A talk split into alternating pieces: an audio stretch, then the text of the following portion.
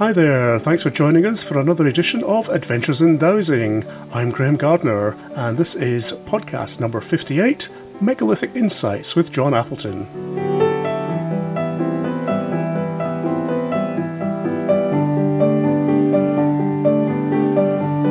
Now, this podcast is one that I've been wanting to do for a very long time, and indeed it has been some years in the making. I've known John for about 20 years now, and I regard him as one of my most revered mentors. I've just learned so much from him about ancient astronomy and measurement, sacred geometry, labyrinths, and many, many other things. He's a veritable goldmine of knowledge about the natural world and our relationship with it, and he's very keen to share it with everybody. There's just so much material with John that I'm going to be splitting this into 2 or 3 episodes, much like Peter Jackson did with the Hobbit movies. So this first episode will be discussing some of John's astronomical ideas, in particular his remarkable discovery of what he's calling the Great Sky Goddess at Avebury. This was recorded a while back at a meeting of the Geomancy Group as we were sitting around the fire enjoying some fine single malt whisky, as we do. And it was done in my old recorder, so the quality is not as good as the later episodes. I hope it doesn't disturb your enjoyment too much. So pull up a chair, pour yourself a glass of your favourite malt, and join us around the fire as we have a chat with John. Well, ladies and gentlemen, we're sat around the fire talking to John Appleton. John, I'd like to... Well, tell us a bit about yourself first, really. I don't actually know what to call you. I mean... I think of you as a kind of some sort of mega druid, but I don't know if you have an official designation. I don't have a description of myself, I must say. I was going to say you just call me sir, but that's not very appropriate. That'll do. No, I don't know. I've just been around a long time paying attention to things, I suppose, which are outside the normal framework of society. Yeah. In some people's books, esoteric or controversial, countercultural, all that stuff, and it's just been part of the way I've looked at things. And I've been particularly interested in ancient man. I think the connection between us and our ancestors and their works is very, very important, and you can't just sort of, as it were, drive past. Anyway, I haven't driven past. I've cycled slowly from site to site at the age of 17, and now I carry people about in strange parts of the world from henge to circle, and enjoy the trip myself. I'm rambling. Carry on. One of the first lessons I learned from you was how to approach a stone circle, looking for astronomical alignments, which I think is a quite individual approach, but has a great deal of truth to it. You're talking about the idea of sighting between stones, yeah, rather than over sighting across the circle, as opposed to. And, you know, frankly, it's very difficult to stand in the middle of a circle and look at stones of a number of different shapes and heights and say the event we're looking at is, what, over the top of it or just down the side of it. You know, it's a single stone sighting leaves a lot to be desired. You can't be very accurate. And they worked hard at making it accurate. They would make the tip of the stone meet the horizon and stuff like that. It isn't reliable. But there's another method altogether, which is to look right across the circle, seeing stones on the near side and the far side, which are pointing arranged so that when you've got your left eye behind the near stone, your right eye is just clear of the edge of the stone, and you're looking through a narrow gap on the far side between the opposing stone and its left side, you get a very, very sharp point, a marker, and it's really down to fractions of a degree, which is very different from the idea of just looking over a stone. But the only way to do it is to actually put up a couple of poles, convenient stones, whatever, and just look at it. And as soon as you move your eye and see how tightly that gap between the stones fixes your eye, it's better. Best way to see it. 2 stones on their own will do this job. I mean, in Brittany, where I've been recently, I've been looking at a number of sites with a pair of many in the same standing stones, obviously related to each other in the same field, and of course they give you just that, just these 2 posts mean that you can find the point of sighting between them, and it gives you a very accurate line. And in this case, the 2 I looked at most recently both had points or an alignment between them, which showed the most northerly rising point, the moon, at its maximum swing. And I thought these two things within 50, 60 miles of each other in Brittany, pointing to the same thing, was a bit of a coincidence if it wasn't intentional. But, yeah, it's an accurate pointer. It works in circles and works in pairs of stones. And you can get more complicated and go to ways of showing several alignments with only four stones, but that's another whole story.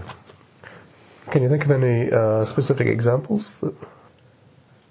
Well, I mean, the thing that one immediately looks at is Stonehenge. Everybody starts saying, oh, Stonehenge is the place. And it's been accepted for a long time that the sighting towards the midsummer sunrise, which is much touted as coming up over the heel stone, isn't actually very accurate and was less accurate when the henge was built. It's not the alignment that the henge was built for. If you turn around and look the other way, between the stones of the major trilithon at the back, you get a very neatly defined and accurate line to the midwinter setting sun.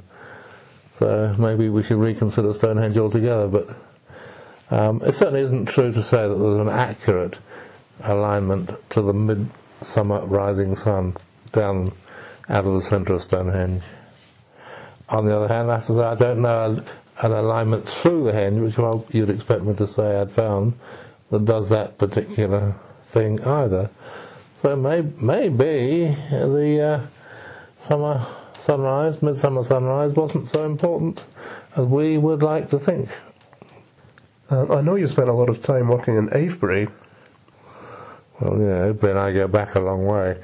But I think the most interesting one for me recently, in the last several years has been very important, is the fact that the setup at Avebury suggests that the night sky was an important part of the use of the site, and that looking south was a very important direction. If you imagine, if you're standing anywhere and looking south, the stars will be rising in the east and rising into an arc across the top of the sky and going down again in the west. Just the same path that the sun takes for the same reason. But because it's an arch and the stars which are further south appear closer to the ground, then there's, for those stars, a sort of interaction with the earth. Looking out of the centre of Avebury over Waden Hill to the south, you're seeing an elevated horizon, and just visible off to the south-east, you'll just see the top of Silbury Hill.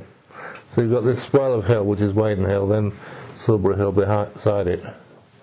If you could see my fingers in the air, you'd understand. But anyway, what happens at Avebury, and it's a bit of a long story about how we got to that, is that looking south, there is this arch of stars moving over Waden Hill, and a very significant one of those is the constellation of Orion, which comes up in the east, rises until Orion is vertical in the sky.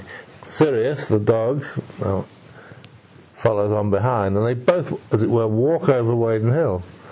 And they seem to make a passage over 2 or 3 hours from one side to the other, following the curve of the hill. And at just about 1 in the morning, Orion comes and stands on Silbury Hill. And he's actually facing the constellation of Taurus. It's as if there was a hunter chasing a bull. But that only started a trail going back through the meanings of these stars, particularly in that part of the sky. One of the things that came up was that the two stars high in the sky, directly in the south at that time, which we call Gemini, the twins, were called by the Indians the eyes of Aditi, the two stars being horizontal would seem like a couple of eyes, and curiously by the Norse mythology as the eyes of Tiazi, is another important part of Norse mythology. So in two cases, cultures separated a long way apart were using these two stars as eye images. And of course, you think eyes, well, there must be a head that goes with that and a body too. And at that point, looking up to the above the Milky Way, which arches over the top of Orion, looking up to the two stars, you can see a face, two eyes looking at you. And I saw, and other people I've shown this to have seen, the shape of a woman, a great woman standing over Silbury at midwinter. With her arms spread wide, her left hand is on the star Capella, and her right hand is on the star Procyon. Now, this figure seen in the sky, which is quite easy to see, is in a very significant part of the sky because the plane of the ecliptic comes right through the body. So, all the planets, all those, certainly the exterior planets and the sun and moon, pass across this figure, which is only seen in the winter. So she is standing at a sort of crossroads, and the crossroads idea is where the plane of the ecliptic crosses the Milky Way and also the north-south line. And of course, a woman holding two lights standing at the crossroads could be a goddess. Hecate would come to mind. But she is also Aphrodite, rising out of the foam of the Milky Way. She's, of course, the Great Mother. She's the and it's when you're looking up at the stars, she's high above you, looking down, much as a mother would look down into her cradle. You have to lean way back to get the full effect of this very large figure from about angle of 70 degrees right down to the horizon. There she stands. Now, there are confirming parts of this, and you're getting a shortened version. If you look at the myth of Aditi in Indian mythology, she was the Boundless One, one of her names, but she came into existence at the time when the demons and the gods were fighting for control of the universe. And it was a pretty close thing, and the gods started getting worried and decided what they ought to do was to get together to produce a warrior figure, a hero that would win the battle for them. And so they all concentrated on this being. And what appeared was a great woman, Aditi, riding on the back of a tiger and she grasped the horn of the chief demon and forced him into the ground, thereby saving the world. And I could immediately see, looking at the figure high above my head, arms outstretched, but the hand, her left, which is Capella, is immediately over the horns of Taurus, the constellation. So she's, as it were, holding, because the whole sky is moving right across, she's holding the head of the bull, but she falls into the ground, and herself goes into the ground afterwards. So we've got this a combination in stars of quite a lot of mythological content, which confirm what in my view is the certainty that ancient people recognised this figure. And so some of the old female gods, and probably some of the new ones, can be identified as the same figure. I mean, for instance, the sign in Phoenicia for their chief goddess was Tanit, with a little circle with a crossbar and a triangle underneath, which, when you look at the sky figure, is pretty well the same. The image is of this woman with a great skirt, as it happens, and Orion is, as it were, within the area of that skirt underneath the Milky Way. He's almost, having been a warrior, seen as a warrior, a child for this Great Mother.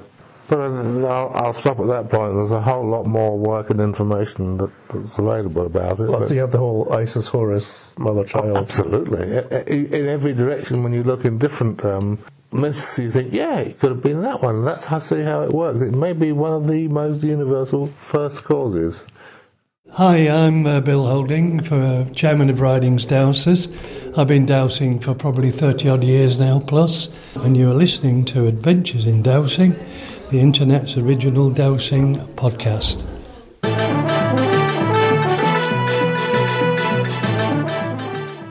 Not much news in this episode, but I just wondered if you've checked out the Dowsing Forum on BritishDowsing.net, formerly the British Society of Dowsers Forum, but it's now, like this podcast, independently hosted by my good self. It has a dedicated section about the podcast where you can post your comments, and it's a great place to ask your questions about any dowsing issues. It's free and open to everyone to join. I'd just like to give a quick shout out to all our newest members, in particular the very experienced dowsers Maggie and Nigel Percy.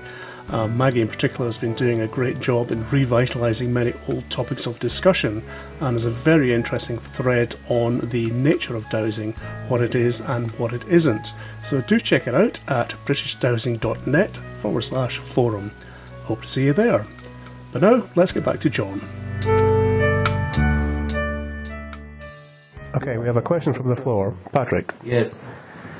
John, could you tell us again exactly which stars and in which part of the sky at which time of year we can clearly and easily identify the guidance figure you're describing? Yeah. Orion starts to appear in the evening sky in the autumn around now. In October we're talking. And night after night, that group of stars appear earlier and are therefore higher in the sky. The event which I'm talking about, where Orion and the goddess stand vertical with their foot, which is the star Rigel, on top of Silbury Hill. It's not just any old bit of the horizon, it's Silbury Hill, for God's sake, isn't it? With a great mother connection. And that is actually at about 1 o'clock in the morning on winter solstice night, so take it the 21st, 23rd, doesn't matter, it's about that time. But of course the whole procession, you see these figures arising in the sky and they reach, as it were, a culmination point, but they've also got a bit more. So, in my view, if people gathered at Avebury doing ceremony relating to what was going on in the sky, it would be a long process, so they must have gone here and sung songs and moved there and observed something, because there needed to be a story with it. Yeah, but the group of stars that for you to consider are Castor and Pollux themselves, Gemini, then the eyes of the figure, then the Milky Way comes across, then the two arms are outstretched, Capella and Procyon, those are those. And then you come down to the stars within the constellation of Orion, and everybody knows the three stars that go across the belt, star which points at Sirius, which is over there. Betelgeuse and Rigel are the top and bottom of what looks like a sort of diamond shape, which is the most basic way in which you can see Orion. There are other stars where his arm comes out. I've taught this bit of astrology to kids, and Betelgeuse they like as an idea, and I said, well, you get Betelgeuse by standing on a beetle, which will Rigel, so... Yeah, Betelgeuse and Rigel. It's an important part of the sky, and midwinter, any time up, 10 o'clock stuff's visible, it's just going to move around until it's standing vertical. And as the year goes further on, beyond midwinter, then you'll see the figures further over every time you look up, if you're using a standard time. Because you know about the idea of the stars moving steadily around through the year. Different stars rise at different times all through the year. Didn't you say, the first time you told us this story, there was something about the Milky Way flows across her breasts, and there were two stars representing her nipples? And there are two smaller stars that are on the Milky Way, which actually are her breasts. The star on her left nipple, so to speak, just there, is called by the Arabs Wazat, and Wazat actually means, translated, the middle or the centre. And of course, in astronomical terms, there it is, right on the plane of the ecliptic, on the north-south axis. So there's a quite clear crossing point, and it's at the middle. So it was on the meridian. Yeah, on the southern ecliptic. Yes. Across the ecliptic. Yes.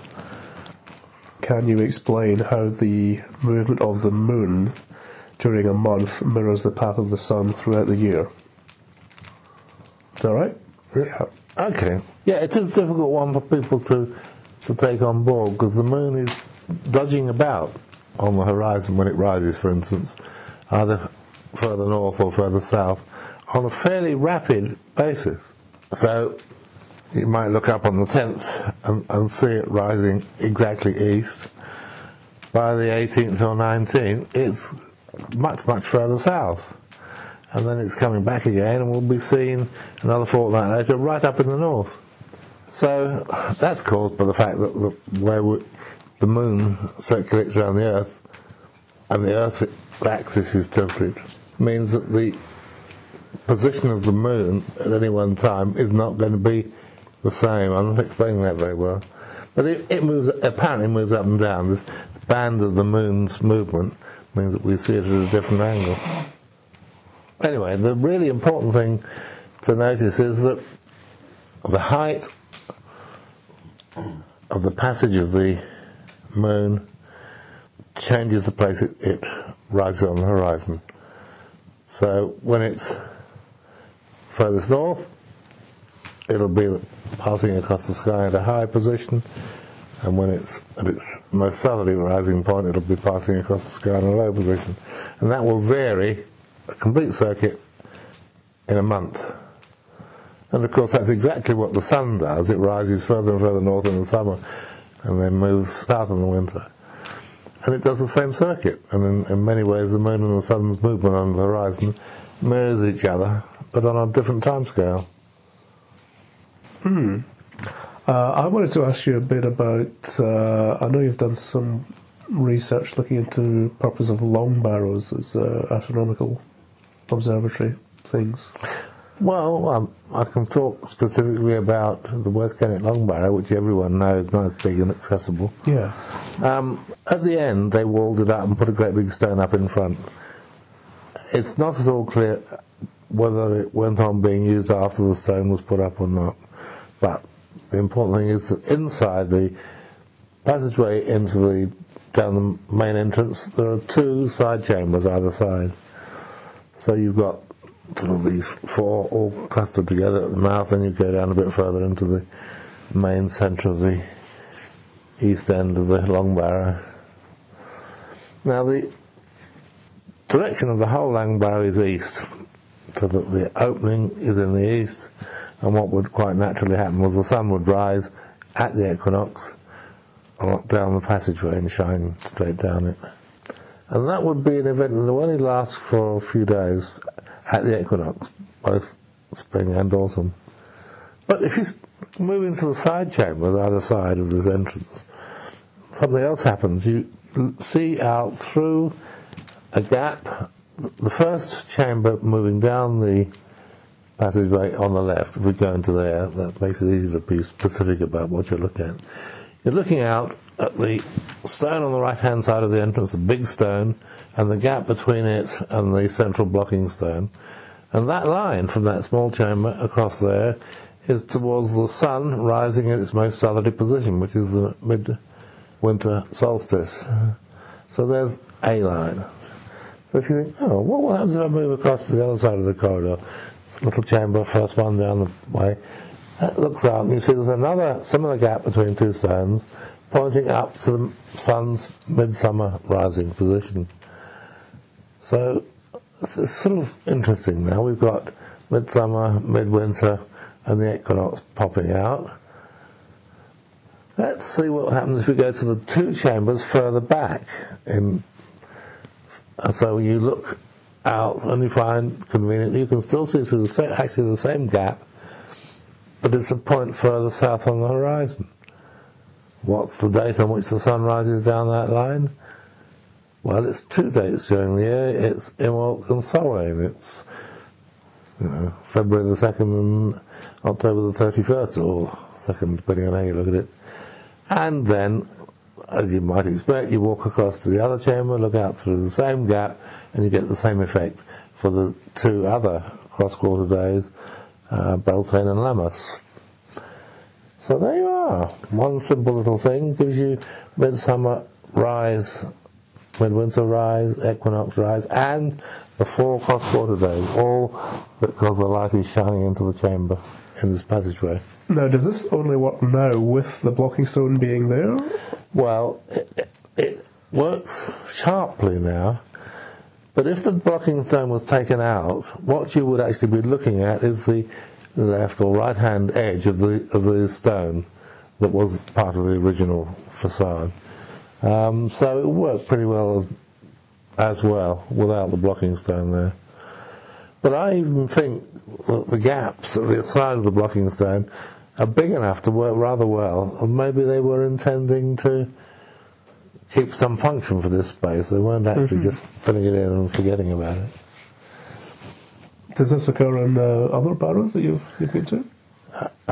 Well, no, not many of them have got these multiple inner chambers. I'm just rapidly scanning. No, I can't bring to mind any that I can point at. I was so excited about finding West Kennet and knowing it was a rather special case. Mostly, of course, barrows are oriented to the east, not always to the equinox. They range somewhere between Beltane and so on, rising and setting points. Okay, I think it's best if we leave it there for now, but rest assured there's plenty more to come. So I hope you managed to keep up with that discussion. I appreciate that it's kind of hard to grasp a lot of what's going on here without having visual aids, but luckily you can find lots more details and plenty of pictures on John's website at johnappleton.org. That's JONAPPLETON.org. And I'll put a link up on the main website at adventuresindowsing.com as usual. So that's it for this episode. If you have any comments about the show that you would like to share, you can send us an email at podcast@adventuresindowsing.com, or you can leave a comment on the main website or post in the British Dowsing forum. So thanks for listening, and many thanks to Winter Gatton, Not For Pussies and Ian Pegler for all the music, and I hope you can join me next time for more Adventures in Dowsing.